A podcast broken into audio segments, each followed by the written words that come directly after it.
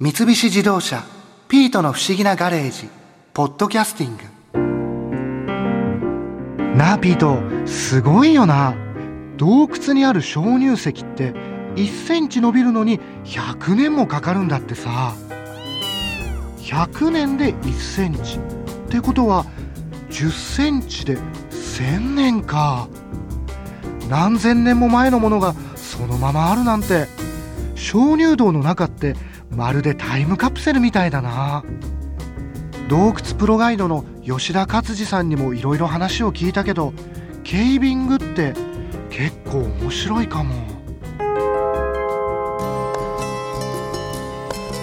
吉田さんそうケイビングに行ったりとかっていうのは、はい、やっぱり行くまではこう車があった方が便利だったりとかってするんですか？やっぱりその舗装されている道路から外れるっていうパターンが多いんですよどうしても。それはやっぱりあの効率よく探検するために調査するために車でできるだけ入りたいっていうそういう気持ちというか状況もあってやっぱり 4WD の車でどこまで車で移動できるか。そこからもう当たり前にその降りて歩いていくんですけど。そう車は絶対必要ですね。例えば吉田さんがその案内されるっていうのは？まあ人がもう手を加えてない洞窟ですね、まあ、そこで頭をぶたないようにヘルメットを頭にかぶって照明がないところで見えるように ヘルメットにライトをつけて進んでいくっていう。このヘルメットとライトがつけて、はい。他にこう入るときに必ず持っていくものとかっていうのは？まあ服装でつなぎですね。つなぎそうですね。セパレートになってると、まあ、ズボンと上が分かれてるんでそれでほふ前進すると中にこう入ってくるんですね。小砂利とか土が。なんであのつなぎは絶対であとまあ手袋してもらって膝でハイハイしたりほふ前進したりするんでサポーターですね膝の。まあ靴は軽登山靴ちょっとパターンの荒い滑りにくい靴か、まあ、もしくは長靴。それは例えば何も持ってなくて行っても借りられるものなんですか？はいうちはもう全部レンタルします。じゃあ全部借りてそれを着てそうですね。履いていくっていう、あのですね意外に服装で皆さん感動します。服装で感動？普通のあの女性がヘルメットをかぶって頭にライトつけてつなぎ着ることって少ないじゃないですか。つなぎにまず感動するんですよでもう皆さんもそれで出発前にもう記念撮影しまくります。大騒ぎですよ。ちょっとテンションが上がってあありますあります。えなんかリュックサックとかになんか例えば水入れたりとか、はい。例えば方位磁石持ってたり、はい。そういうのはあるんですか？まああのエマージェンシーキットですねその怪我した時に応急処置したりするものとかライトのバックアップ。まあ参加者がライトの調子が悪くなるとすぐ交換しなくちゃいけないんではい。そのライトを何個か持っていくぐらいですね。じゃあそのツアーに参加する人たちは基本的には荷物は何も持たないですね。あ。のね逆に持つ余裕がないです。自分の体を安定させるのが精一杯です。あそれ以上何かを持ったらもう本当に極端なことにカメラ1台持ってるだけで大変です。ーえ？えだってカメラってはい。そんなに大きくないですよね、これじゃあ撮らない時どこ入れますか？ポケット入れますよね。はいポケットに。入れたのが邪魔なんですよ。要はその胸の厚みが例えば2 0センチ3 0センチ天井までのところをほふ前進で行く時にカメラ1個痛いじゃないですか。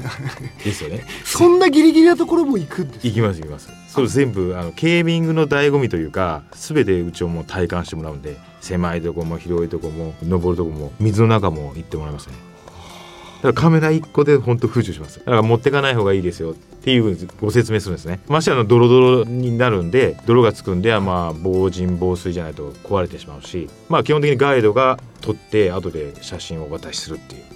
まあ、逆にカメラ持っててもね撮れないんですよ。余裕がなくて。自分が必死で写真を撮ろうっていう意識がな回らないみたいですねやっぱり。だからその話聞くと結構中はもう大変なことになってるんですけど、まあとそうですね。でもずっと大変じゃないですね。だから逆に楽しめるんですよ。要は狭いところ抜けると広くなっていたり。広いところもありますあります。ずっとその匍匐前進で狭いところをギュっていくってことではない。逆にそういうところは少ないです。狭いところちょちょって行ってああ抜けたーっていう感じでそうそう出たところはちょっと部屋になっててみんなと会えてまた狭かったねーっていう感じで感動をその場で分かち合うっていうか。うそこがやっぱり一体感出てきますね。なんか例えばこう狭いところって人それぞれの体のサイズによっても、はい。通れる通れないっていうのはありますあります。あ。まあうちが連れてくまああの洞窟は 3L のチャックが閉まれば大体全部通れるなっていう目安にはしてますけど。3L 3L ですねはい。のチャックが閉じてればまあ全部いけるな。まあそれが 4L 来ていただいてもギリギリいける方でもやっぱりその私ちょっとこここれ以上いけませんねっていう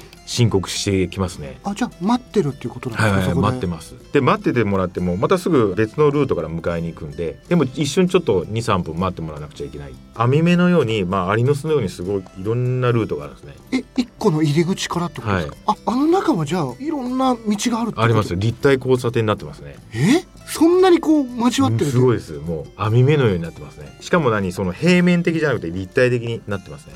30メートルか40メートルの厚みの中で3層ぐらいになってるところます。ねじゃあ登っていくところもあれば下っていくと、はい、だからもう逆にあのルートを知らない人はぐるぐる同じとこ回ってしまったり迷うんですよ。行き止まりの場合は行き止まりだと一つずつ潰していけば分かりますね、うん、あ行って行き止まりあここはダメだ。そしたらもう最後は出れると思うんですけどループになってるとタッチが悪いんですよ。繋がっちゃってる何周かしてはっと気が付くとやるんですよ。あれこれ見たぞこの岩っていう感じで。ここ同じ道だなっていうのはやっぱりそんなに分からないものなんですか？そこに何が書いてあるわけでもない目印があるわけでもないのでもう本当に分からなくなりますね。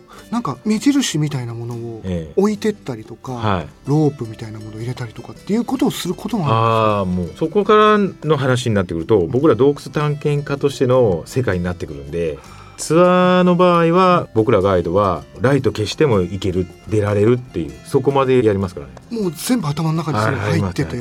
手探りでも行けるっていう。だからもう自分の家に帰るみたいな感じね。洞窟が。そうですそうですそうです。だからちょっとした変化でも分かるんですよ。入り口の手前でちょっとした水たまりで今日は地下水面が高いなとか。だから地底湖の水はこのぐらいだなとかもう分かるようになるしもう異変にすぐ気がつきますね。そっかでもツアーで参加する場合はもうそれをガイドの方が全部案内してくれて出るところまで連れてってくれるので、はい、安心できるんですね。なるほど例えばそのこれからこの夏の時期とかに、ちょっと洞窟入ってみたいなって思った時とかってケービングのツアーっていうのはいくらぐらいのものなんですか、まあそうですね。半日コースで6000円からまあ1万5 6千円の。例えばリーズナブルなのは洞窟がある市町村がやってるツアーだったり観光鍾乳洞が観光化されてない部分をガイドをつけて案内する、まあ、そんなのを含めたら結構な数日本であると思いますね。うん例えばツアーの中でも泊まれるコースもあるんですよ。鍋やって一泊するコースもあります。洞窟の中はいそうですそうです。泊まるんですか？僕らもやっぱガイドなんで一緒に泊まります。それは洞窟の中の広い場所そうそうそうです。寝袋に入って寝てしまいますね。あの寝袋に入って目閉じると本当快適なんですよ。あったかいしやっぱりあの湿度が高いから、まあ、呼吸もしやすい。加湿器必要ないですからね。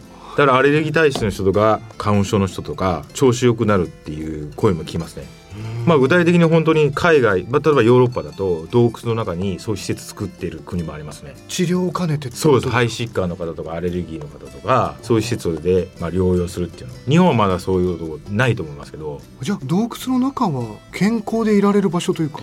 呼吸しやすいのは確かだと思いますね。で逆に湿度が100%に近いと不快なイメージありますよね。あります。汗かいてる。全くないです。え？ゼロです。快適です。だから非日常の世界なんですよね。なるほど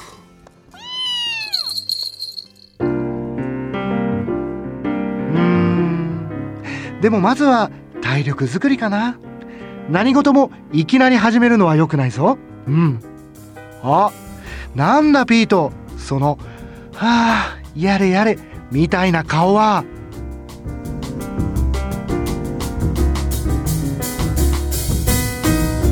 三菱自動車ピートの不思議なガレージポッドキャスティング。このお話はドライブアットアース三菱自動車がお送りしました。